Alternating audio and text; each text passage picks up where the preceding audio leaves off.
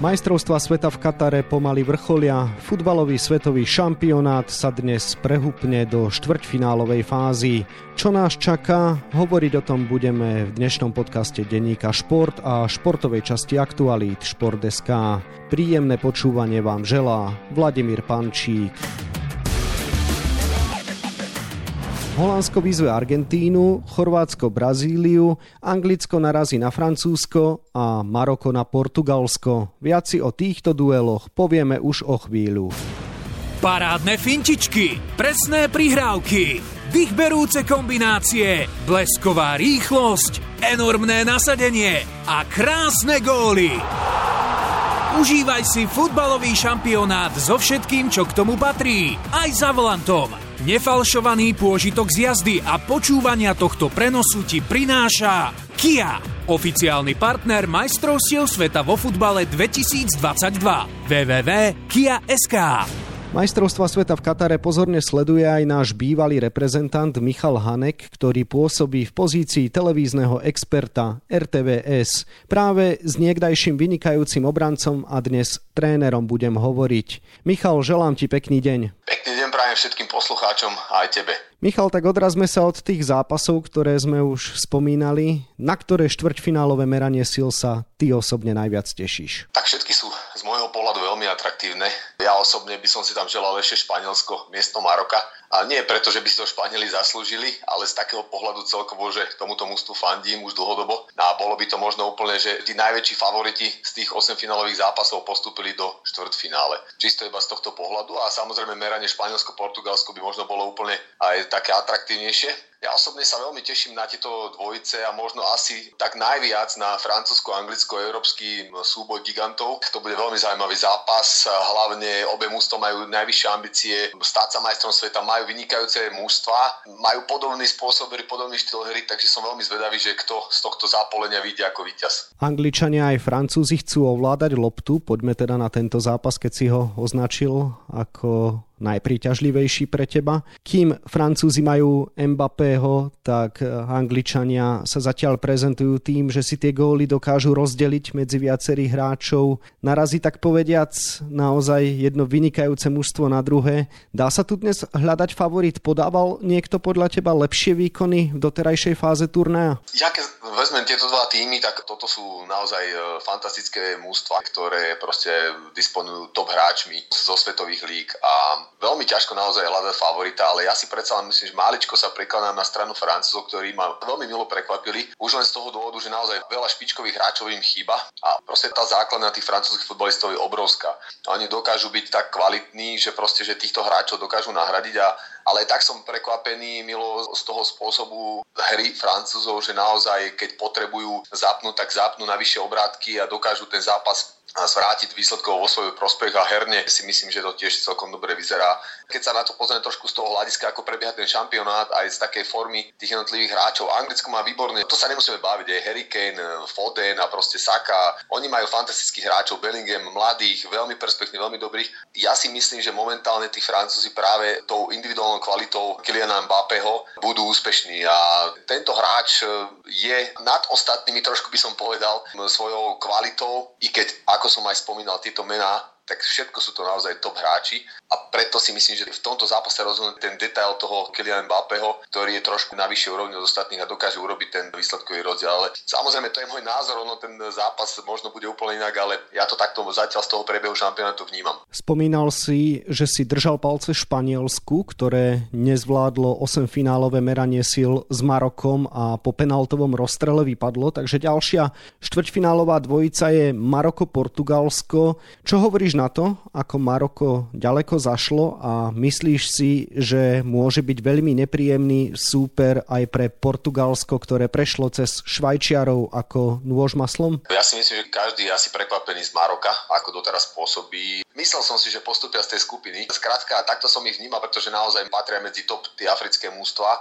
a oni majú výhodu, že majú veľmi dobrú, naozaj veľmi dobrú organizáciu hry. Nie sú to klasické tie týmy, ako poviem Ghana, no oni tam majú veľa takých poloafričanov, naozaj veľmi dobre takticky pripravené mústvo z pohľadu defenzívy, s tým, že majú úžasnú kvalitu na niektorých postoch, tam ako hrajú top hráči, ktorí hrajú v špičkových kluboch, plus osobnosť trénera Redragiho, ktorý do mústva ako takto navonok, samozrejme ja to vnímam z toho vonkajška, keď si aj rozhovory čítam, alebo skrátka nejakým spôsobom vidím aj cez televíziu vplyv toho trénera na to mústvo, viem si medzi riadkami to možno trošku prečítať, že naozaj tí hráči ho rešpektujú, ho uznávajú, veľmi pôsobí tak motivačne na to mústvo. Konec koncov, ako som spomínal, výborná organizácia v defenzíve, s tým, že sú samozrejme aj nebezpeční v ofenzíve. Ja som nie úplne prekvapený, že postupí zo skupiny. Prekvapený som, že potom sa dostali až teraz takto cez Španielsko, ktoré ma výkonom sklamalo v 8 finále. Treba povedať, že sú na zaslúženie a Portugalci budú mať veľmi ťažkú úlohu s nimi, ale zase ja si myslím, že zase je to Marko bude mať trošku iný zápas. Portugalci nie sú úplne až tak napriek tomu, že hrajú výborný futbal, oni nemajú až tú filozofiu tak postavenú ako Španieli na čisto na dominancii, za každú cenu proste uprihrávať toho súpera, tak ho unaviť tými prihrávkami, že skrátka potom raz odola. Ale Portugalci majú skôr štýl postavený inak a preto aj tie priestory, ktoré im možno Maroko ponúkne, tým, že Portugalci nebudú úplne dominantní v pressingu a tak ďalej, tak potom si myslím, že aj Portugalci majú pomerne dosť veľkú šancu prejsť cez Maroko. Nemáš trošku obavy z toho, že evidentne tam nie je úplne naj najlepšia atmosféra, čo súvisí s tým, že nie je spokojný Cristiano Ronaldo, ktorý nemá aktuálne ideálnu pozíciu a 8 finálový zápas so Švajčiarmi sledoval dlho iba z lavičky, kým ho tréner Santuš poslal na ihrisko? To je zaujímavá otázka. Fenomén Ronaldo, to vieme všetci, že má obrovský vplyv na jeho okolité prostredie, na spoluhráčov, na celý klub. Videli sme to v Manchester United. Môj názor na to je taký, že ja osobne uznávam neskutočne Cristiana Ronalda za to, čo dosiahol aj všetko, ale momentálne som tréner a keď to berem z toho trénerského hľadiska, ako sa, sa zachoval napríklad Erik ten Hag, že sa postavil na stranu toho týmu a chce to viesť tímovo a skrátka Ronaldo išiel bokom kvôli tým veciam, ktoré urobil, hej, že nenastúpil na začiatok prípravy a tak ďalej a tak ďalej, boli tam veľa, veľa tých vecí, o ktorých sa veľa písalo. Takisto mám pocit, že e, sa o to teraz pokúša tréner Santuš, alebo pokúša skrátka urobil ten zásah, že Ronaldo nenastúpil proti Švajčiarom, vyšlo mu to, hráč, ktorý ho nahradil mladý z Benfica Lisabon, tri góly. Nejde iba o to, ide celkovo, že naozaj to mužstvo je aj bez Ronalda veľmi silné. Otázne je teraz, že ako Ronaldo bude vplývať v tej šatni a v nejakých tých mikrosťahoch, mikrosituáciách, mini komunikáciách medzi hráčmi a tak ďalej, že ako si toto mužstvo a ten tréner dokáže ustriehnúť ten vplyv Ronalda, pretože on stále má vplyv, stále je dobrý, stále má tomu mužstvu čo ponúknuť, ale naozaj nám ten zápas ukázal to, že dá sa hrať aj bez neho. Veľmi obdivujem naozaj trénera Santoša, ktorý toto urobil počas šampionátu, dá sa povedať vo vyraďovacej fáze, že si dovolil tento ťah, nepačilo sa mu možno správanie. Ja všetky okolnosti nepoznám ani nechcem okolo nich nejako rozprávať, ale zrejme to vyplývalo z jeho správania, reakcií Ronalda po nejakých striedaniach a, a tak ďalej počas prebehu zápasu.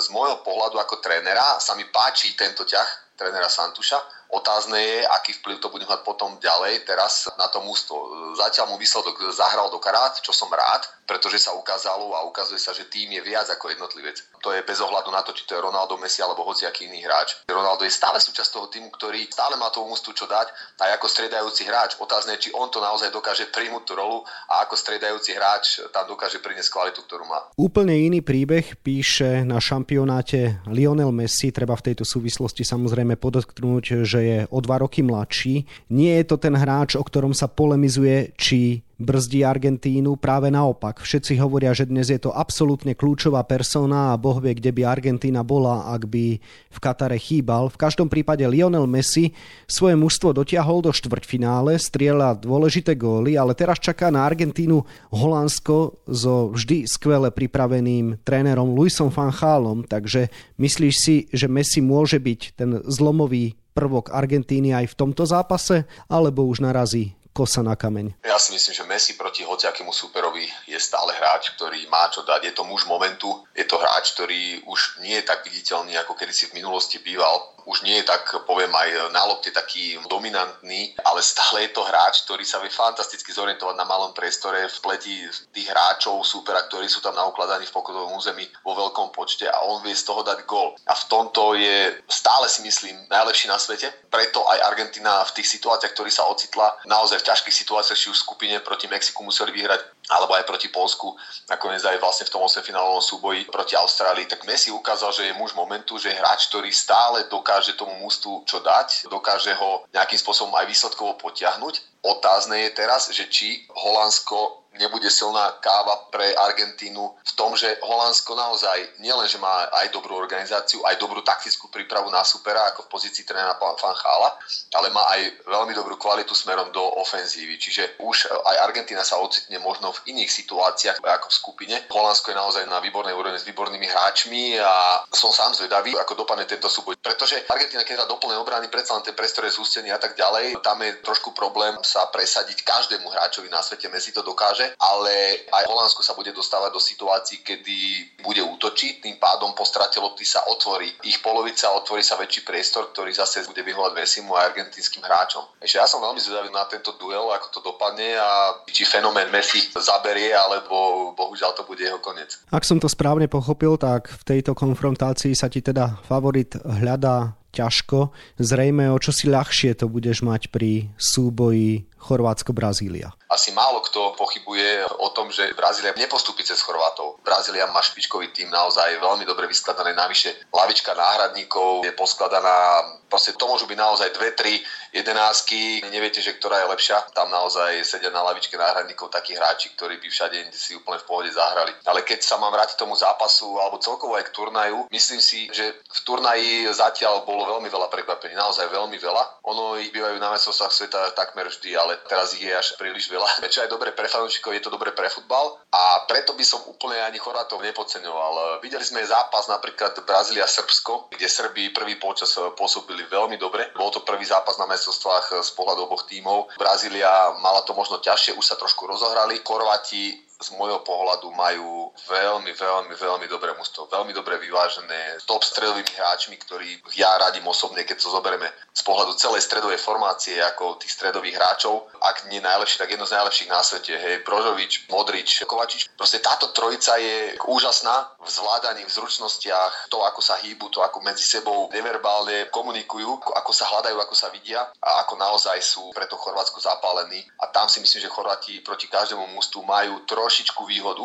lebo títo hráči hrajú spolu dlho a sú veľmi kvalitní, hrajú v špičkových kluboch. Myslím si, že aj Brazília to nebude mať úplne také jednoduché. Tam, kde Brazília môže získať, tak to sú naozaj tí vrchní hráči. Brazília má top hráčov na každej pozícii a proste tí krydelní hráči vedia urobiť rozdiel, či už je to Vinicius, po druhej strane, keď hrá Rafinha, Rodrigo, proste takisto Martinelli. To sú rozdieloví hráči pre Brazíliu, ktorí urobia potom ten rozdiel. Samozrejme Neymar, hej. Hrotého útočníka typu Richarlisona na mesto za sveta, neviem, či niekto má. Tam na vrchu naozaj majú majú Brazílčania silu a tam si myslím, že napriek kvalite aj chorvátskych hráčov, to nemôžeme povedať, že ho nemajú, tak tam jednoznačne Brazília prevyšuje Chorvátov. Ale samozrejme otázne je, do akej miery sa to prejaví do výsledku, pretože vieme sami, že nie je vždy tá kvalita alebo ten tým, ktorý nejakým spôsobom papierovo je na tom lepšie, alebo sa ukazuje, že toto by mal byť favorit, tak nie vždy to platí potom na konci zápasu. Môže tam byť prekvapenie, i keď ja osobne si myslím, že tá Brazília je tak nastavená aj nejakým spôsobom cez trénera TTho, ktorý tiež si myslím, že veľmi dobre vplýva na tomu mužstva, že hráči ho veľmi rešpektujú, aj hviezdy ako Neymar. Taká dobrá chémia tam z toho mužstva ide, cítiť ju a si myslím, že práve toto bude ten faktor, ktorý rozhodne v prospech Brazílie. Suma sumárum, keby si si mal zatipovať zloženie semifinálových dvojíc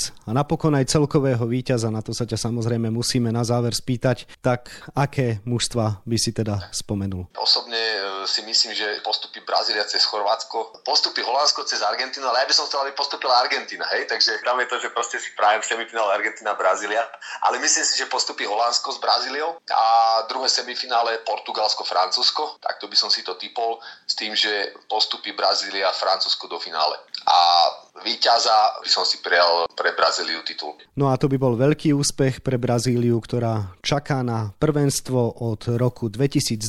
Toľko bývalý reprezentačný obranca, dnes trénera, televízny expert Michal Hane, ktorému ďakujem za rozhovor a želám ešte Pekný deň. Ďakujeme aj veľmi pekne a pekný deň všetkým poslucháčom. Futbalovým majstrovstvám sveta sa viac venujeme na webe Šport.sk a takisto v denníku Šport. V jeho dnešnom vydaní si môžete prečítať aj tieto témy. Tréner našej futbalovej reprezentácie Francesco Calzona zorganizoval v Senci kemp pre talentovaných hráčov, ktorí by sa v budúcnosti mohli stať pevnou súčasťou národného týmu. Popri nich sú v kádri aj skúsenejší, hovorí jeden z nich, Lukáš Haraslín. Nepríjemná potýčka sa udiala v Nitre na školskom florbalovom zápase. Zapletený do nej bol mladý hokejista Corgoňov a reprezentant Slovenska do 20 rokov Ondrej Molnár. Čo presne sa vlastne stalo? Erik Černák, Henrieta Farkašová, Marek Hamšík, Zuzana Rehák Štefečeková, Tajmura Salkazanov, Alexander Slavkovský, Juraj Slavkovský, Milan Škriniar, Petra Vlhová a Ján Volko. Jeden z tejto desiatky sa stane športovcom roka 2022 na Slovensku. No a na 28 stranách je toho samozrejme oveľa viac. Scenár dnešného podcastu sme naplnili a zostáva nám sa už iba rozlúčiť. Ešte pekný deň vám od mikrofónu želá Vladimír Pančík.